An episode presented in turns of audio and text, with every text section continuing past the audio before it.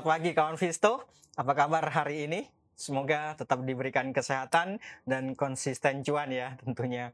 Baik, kita jumpa lagi di pagi ini di Trading Ideas. Namun seperti biasa, sebelum kita membahas tentang ide-ide trading, ada baiknya kita review dulu pergerakan IHSG di akhir pekan kemarin. Baik, Indeks di perdagangan akhir pekan kemarin mampu ditutup menguat yaitu berada di level 6925 atau menguat sebanyak 59,9 poin atau ya 60 poin lah 59 poin 59,9 poin. Kalau secara persentase indeksnya menguat sebanyak 0,87 persen. Ini cukup banyak, banyak lah gitu ya. Uh, memang sih dari awal perdagangan indeksnya itu sudah berada di teritori positif atau bergerak menguat. Hanya saja memang sebenarnya indeks tidak bergerak ke mana-mana. Jadi setelah dia menguat, dia mengalami sideways dari awal perdagangan sampai dengan akhir sesi. Walaupun, jadi kesimpulannya adalah walaupun indeksnya ditutup menguat, tapi sebenarnya dia kecenderungannya adalah sideways atau ya tidak menguat juga tidak melemah gitu. Tapi tapi ya sideways aja gitu. Oke, itu pergerakan indeksnya. Kemudian saham-saham apa saja sih yang akhir pekan kemarin membawa indeks menguat? Yang pertama ada Bank BRI, lalu ada Adaro, kemudian ada Telkom, ada MDKA, dan terakhir ada Bian. Itu dia lima besar saham yang membawa indeks menguat. Sementara lima besar saham yang menghambat laju penguatan indeks, yang pertama ada BCA, kemudian ada Unilever, lalu ada Avia, ada BEPS, yang terakhir ada TPIA. Itu dia lima besar saham yang uh, menghambat laju penguatan indeks. Bagaimana dengan transaksi asing? Ya, di perdagangan kemarin asing kembali mencatatkan net buy sebanyak 2,4 triliun. Ini banyak banget. Ini banyak banget. Kalau dirinci di perdagangan reguler sendiri itu aslinya mencatatkan net buy sebanyak 1,9 triliun. Ini banyak.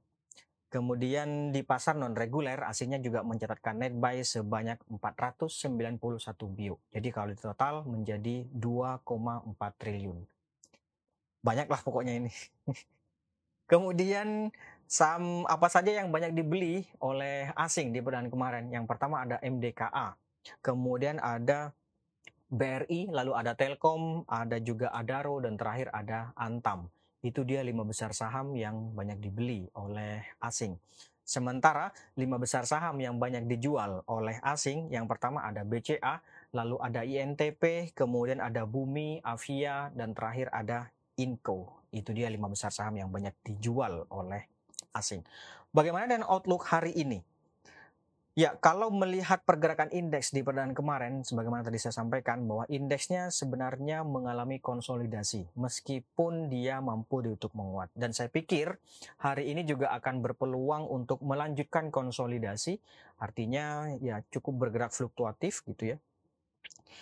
Melanjutkan konsolidasi bisa saja uji resist yang ada di 69 uh, 6965 di sini lagi kawan gitu.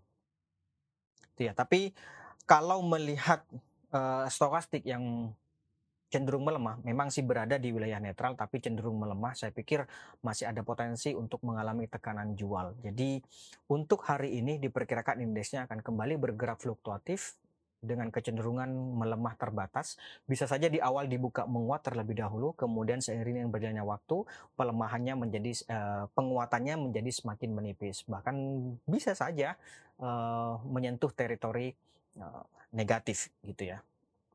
Rank pergerakan diperkirakan antara 6890 sampai dengan 6965. Itu dia untuk IHSG. Kemudian ide trading. Yang pertama ada yang pertama ada Antam. Sebentar. Nah, ini dia Antam. Antam di perdagangan kemarin uh, mampu ditutup menguat dia tampaknya melewati MA 200 yang ada di sini yaitu di 2300. Saya pikir ini boleh saja sih trading buy sebenarnya bisa gitu ya. Cuman kan resistance level terdekatnya ada di 2480. Artinya eh, masih layak nggak kalau misalnya take profitnya di 2480. Kalau nggak misalnya eh, apa namanya terlalu dekat ada dua bisa buy on weakness atau buy on breakout gitu ya. Jadi keseluruhannya menjadi tiga strateginya. Yang pertama adalah trading buy, trading buy, oke. Okay. Kemudian ada buy on breakout, ada buy on weakness gitu ya. Kapan buy on breakoutnya? Kalau misalnya, oh kok kayaknya 2480 masih uh, nggak cukup kalau dinilai nggak cukup 2480 ya boleh saja buy on breakout gitu ya atau buy on weakness. Tapi kalau misalnya 2480 dinilai cukup ya trading buy bisa. Gitu ya. Kalau melihat golden cross nih di EMA 50 saya pikir masih ada peluang untuk melanjutkan penguatannya. Resistance atau uh, apa take profit yang ideal memang berada di 2570 sampai dengan 2630. Jadi misalnya nih buy on breakout atau buy on weakness lah katakan lagi itu mau mau take profit 2480 kurang boleh dipertimbangkan di 2570 di sini kawan 2570 atau di atasnya yaitu di 2630 gitu ya. Nanti stop lossnya kalau harga melemah sampai di bawah 2300 di bawah sini kawan, di bawah MA 200 inilah pokoknya. Gitu ya. Oke, itu untuk Antam. Berikutnya ada lagi Akra. Nah, ini dia Akra. Akra, ya kemarin juga mampu ditutup menguat. Sempat juga uji resist yang ada di 765, hanya saja belum mampu untuk melewatinya. Jadi saya pikir ini boleh dipertimbangkan untuk buy on breakout saja di atas 765 jadi boleh 770 sampai 775 saya pikir boleh atau bahkan 780 juga boleh. Yang jelas resistance level terdekatnya itu ada di 800. Gitu ya. Kalau dapat harga di 770 atau 775 misalnya, saya pikir 800 sih sudah uh, cukup sih. Cukup sih harusnya. Harusnya gitu ya. Oke. Uh, di atasnya ada 815. 800, 815 itu boleh juga dipertimbangkan di level-level itu. Nanti stop lossnya kalau harga melemah sampai di bawah 745. Jadi kalau dapat harga di atas 765 boleh dipertimbangkan stop lossnya di bawah 745. Gitu ya. Oke, itu untuk BRPT. eh kok BRPT? Akra. Sorry, itu untuk Akra. Kemudian berikutnya ada BRPT. Nah, ini baru sekarang BRPT gitu ya. Oke, ini dia BRPT. Ya kemarin uh, di YouTube bertahan di 905. Saya pikir ini sebenarnya bisa saja ini spekulatif buy gitu ya. Spekulatif buy ya bisa di 895 sampai 905 saya pikir boleh juga di level-level itu. Tapi kalau mau kalau mau ideal, maka ini idealnya adalah buy on weakness. Boleh juga dipertimbangkan di uh, eh, 855 sampai dengan 875. 855 itu di sini kawan. Oh, ini 880 ya. 8 855 sampai dengan 875 di level-level sini. Gitu ya. Pokoknya antara inilah. Tuh, kalau melihat bullish crossover yang terjadi di stokastik ini saya pikir ada peluang untuk menguat. Makanya tadi saya bilang boleh saja ini spekulatif buy, tapi kalau mau ideal ya buy on weakness itu. Nanti target take profitnya di berapa? Di 925 925 sampai dengan 940. Ini 925 di sini, kemudian 940-nya di ya uji MA 200 lagi. Itu ya. Oke, itu untuk BRPT. Kemudian berikutnya ada Toba. Toba. Oke, kita lihat Toba. Toba. Nah, ini juga menarik sih saya pikir untuk uh, Toba ya. Sebentar, saya tambahin satu lagi coba. Ini dia Toba. Ya, kalau melihat uh, pergerakan harga di perdagangan kemarin saya pikir masih ada peluang untuk melanjutkan penguatannya. Jadi bisa saja ini trading buy, boleh juga untuk uh, trading buy. Trading buy bisa di 14 berapa ini? Ya 14 30 sampai dengan 14.55 atau kalau mau buy on weakness ya di 14 sampai dengan 14.30 di level-level itu. Nanti targetnya di berapa? Ya targetnya di sini kawan sini aja 1525 mainnya jangan jauh-jauh ya gitu ya dikit aja 1525 boleh saja dipertimbangkan untuk uh, take profit Itu ya. Idealnya memang idealnya di sini 1635. Gitu ya. Tapi uh, kalau dapat harga di 14 atau 1430 saya pikir saya pikir 1485 eh sorry 1525 uh, bisa dipertimbangkan untuk take profit sih. Harusnya sih sudah uh, cukup gitu ya. Oke, itu untuk Toba. Cukup menarik ini Toba. Kemudian ada lagi Bull. Oh, sebentar. Ya, ini dia Bull. Oke. Cukup menarik memang bullnya hanya saja karena kemarin dia uh, mengalami long white candle, saya khawatir akan mengalami koreksi uh, apa namanya jangka pendek atau brief gitu ya. Jadi bisa saja ini uh, kita lihat nanti openingnya. Kalau openingnya dibuka melemah di bawah 148, mending tunggu di bawah deh. Gitu ya. Tapi kalau misalnya dibuka 150 misalnya gitu ya. Kemudian dia bergerak menguat di atas 153, boleh sih dipertimbangkan untuk trading buy. Itu nanti targetnya di berapa? Target paling dekatnya di sini kawan. Nih. Ini paling dekat sini berapa ya? 158 cukup nggak? Kalau nggak cukup boleh di sebentar. Kita lihat dulu yang cukup ideal di sini. Ini dia ini berapa? 165 165 sih harusnya sudah uh, cukup sih ya nggak sih? Kalau kemarin sudah ikutan misalnya saya pikir boleh sih dipertimbangkan untuk take profit 165 ya. 165 kemudian di atasnya lagi ada 178 165 aja sih nggak sejauh-jauh dulu gitu ya. Oke itu untuk bull. Kemudian ada lagi? BABP BABP ya ini dia BABP kawan oh sorry saya besarkan dulu. Ya, BABP sudah berapa ini?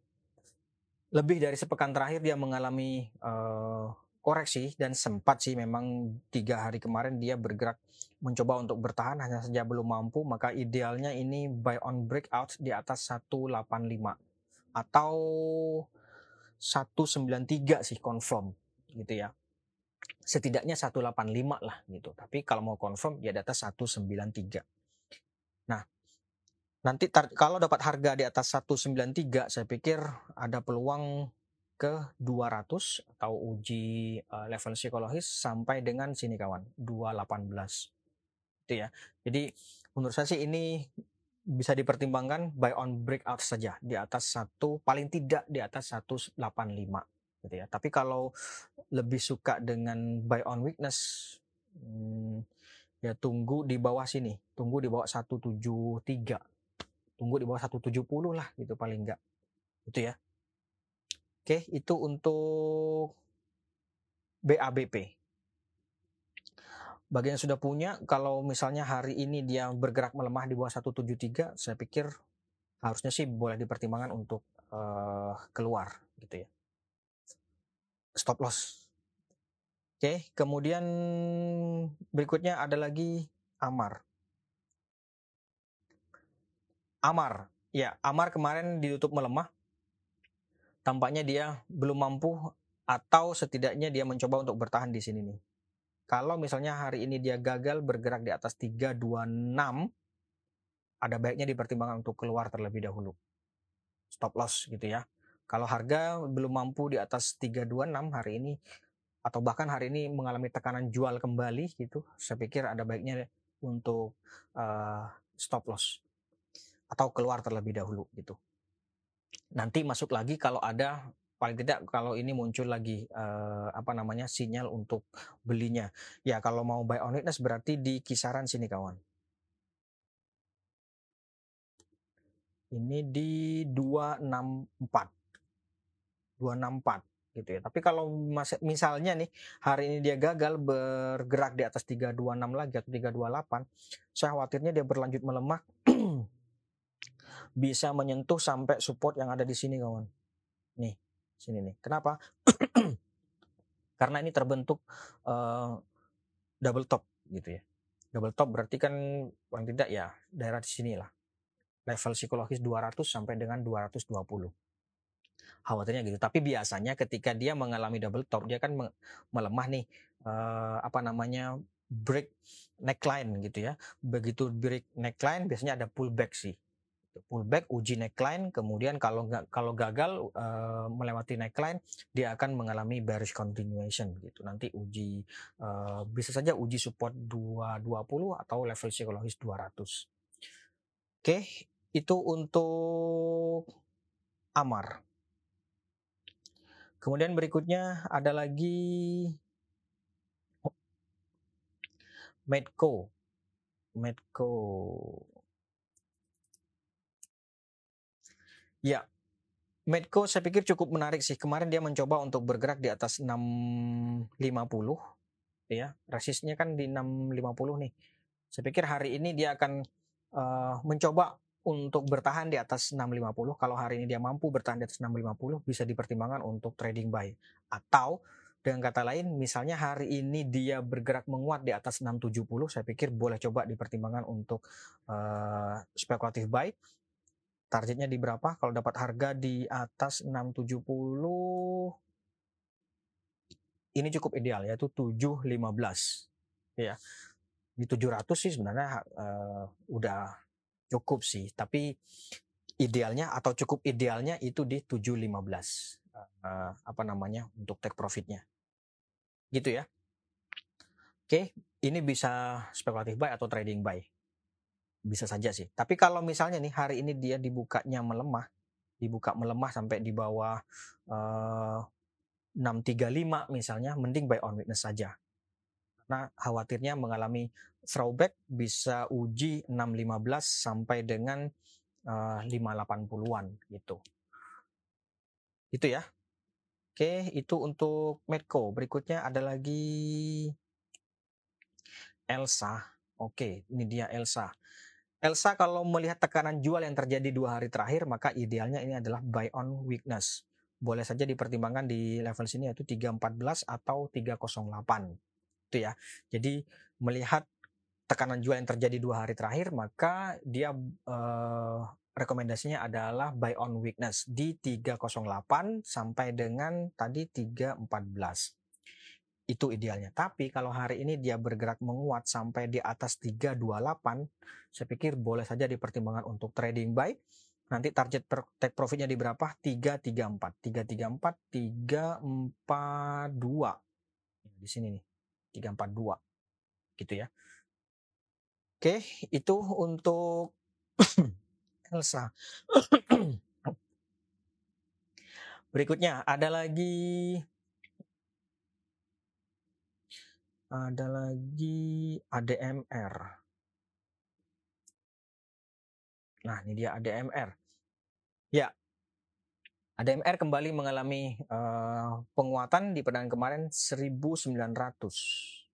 1850 kemudian 1900 itu dia resisten levelnya. Bisa saja trading buy. Misalnya nih hari ini dia dibuka. Katakanlah misalnya dibuka melemah 1750 atau 17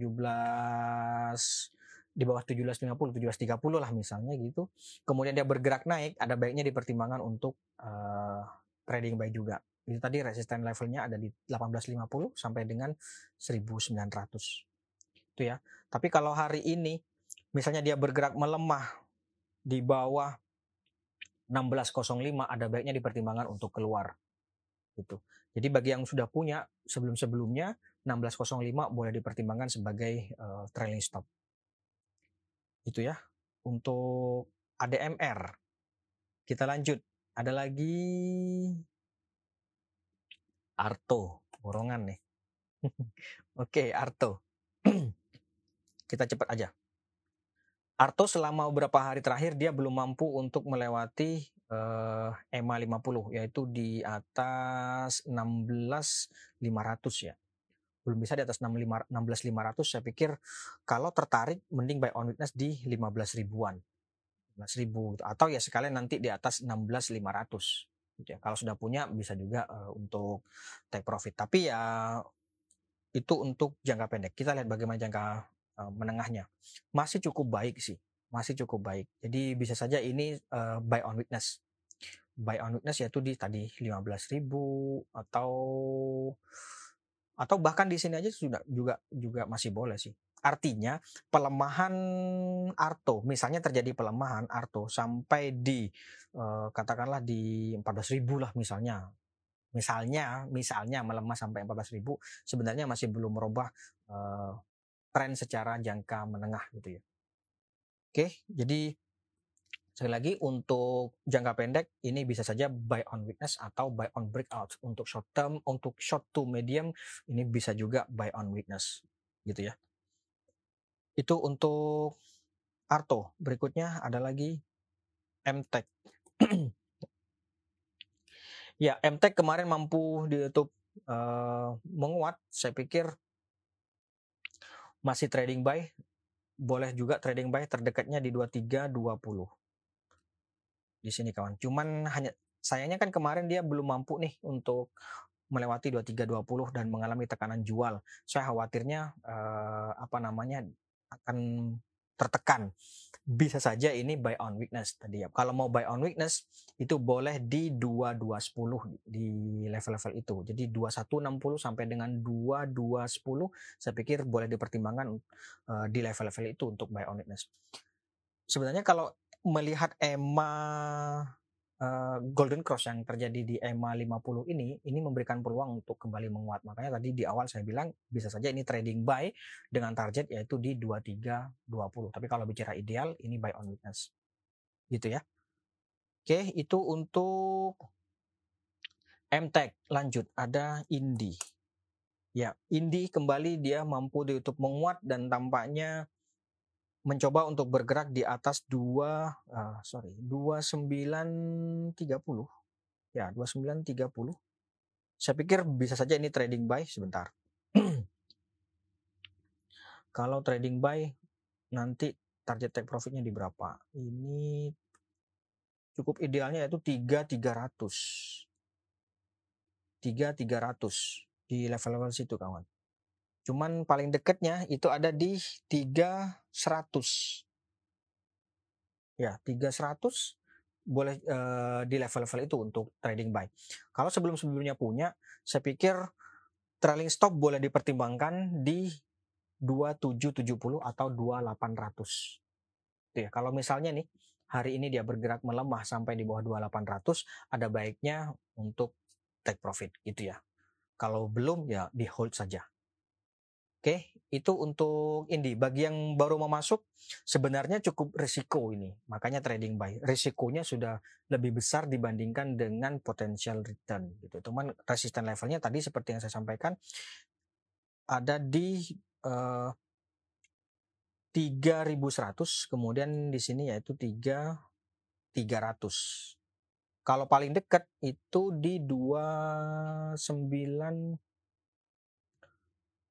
3000 sih. Ya. 3000 paling dekat, 3000, 3100 gitu. Oke, itu untuk Indi. Masih ada lagi Pewon. Pewon. Ya, P1 selama beberapa hari terakhir dia mengalami konsolidasi dan kemarin mencoba untuk bergerak di atas 458 uh, eh, atau mencoba untuk bertahan di atas 458 meskipun di YouTube melemah satu poin. Saya pikir ini bisa saja sih spekulatif buy. Boleh saja spekulatif buy gitu ya. Atau melihat hari ini apakah dia mampu bertahan di atas 458. Kalau enggak ya buy on weakness saja 450 juga boleh gitu ya. Target take profitnya di berapa ini dia? Resistennya ada di 470. Jadi boleh sih dipertimbangkan di 470, kemudian di atasnya ada 478 di level-level itu. Tuh. Oke, itu untuk Pewon. Kita lanjut. Ada ADCP. Ya, ADCP. Nah, kemarin ADCP akhirnya mampu di YouTube menguat dan penguatannya bahkan sampai 116 ya. Saya pikir lihat hari ini kalau dia hari ini dibukanya katakanlah misalnya nih melemah di misalnya di 100 misalnya. Tapi kemudian dia bergerak menguat, boleh dipertimbangkan untuk trading buy. Bahkan misalnya nih hari ini dia dibuka melemah di 100, kemudian dia perlahan bergerak menguat sampai di atas 106 closing kemarin bisa dipertimbangkan untuk trading buy. Itu ya. Atau bagi kemarin yang sudah punya uh, saya udah punya nih kemarin beli di harga 103 misalnya, take profit di berapa? Ya, boleh dipertimbangkan 110, 116 itu uh, pasang jual di level-level itu gitu ya. Oke, itu untuk ADCP. Ada lagi Cepro. Oke, Cepro. Cepro. Nah, ini dia Cepro. Cepro beberapa hari terakhir dia mengalami pelemahan dan saya pikir kemarin juga dia terkoreksi atau mengalami tekanan jual. Jadi bagi yang tertarik masuk Cepro, ada baiknya dipertimbangkan buy on breakout saja. Di atas 93 juga boleh. Setidaknya di atas 91 gitu ya. Setidaknya di atas 91. Kalau dapat harga 91, 93 keluar. Dapat harga 93, 96 keluar. Nih. Jadi resistance levelnya itu yang pertama ada di uh, 91, kemudian 93, lalu ada 96 gitu. Itu ya untuk uh, Cepro. Masih ada lagi? Terakhir ya. Terakhir ISSP, ISSP. Nah, ini juga menarik nih, ISSP. Berapa uh, pekan terakhir atau sebulan terakhir dia mengalami uh, atau cenderung menguat gitu ya. Jadi minor trennya itu up minor uptrend gitu ya. Kemarin juga dia mencoba untuk bergerak di atas 446. Jadi sudah melewati ini, saya pikir ada peluang untuk berlanjut. Jadi bisa saja ini trading buy. Nanti trading buy targetnya 486. 486 sampai dengan apa ini? 492 di level-level itu. Ya. Jadi ini boleh sih untuk trading buy gitu. Atau kalau mau buy on witness jadi 446 di level-level sini kawan. Kalau kemarin sudah punya 446 ini bisa saja dipertimbangkan sebagai trailing stop. Itu ya. Oke, saya pikir itu dulu untuk hari ini kawan Visto. Terima kasih atas kehadiran dan partisipasinya. Kita jumpa lagi besok. Sekali lagi terima kasih dan selamat pagi. Salam investasiku for better tomorrow. For better tomorrow.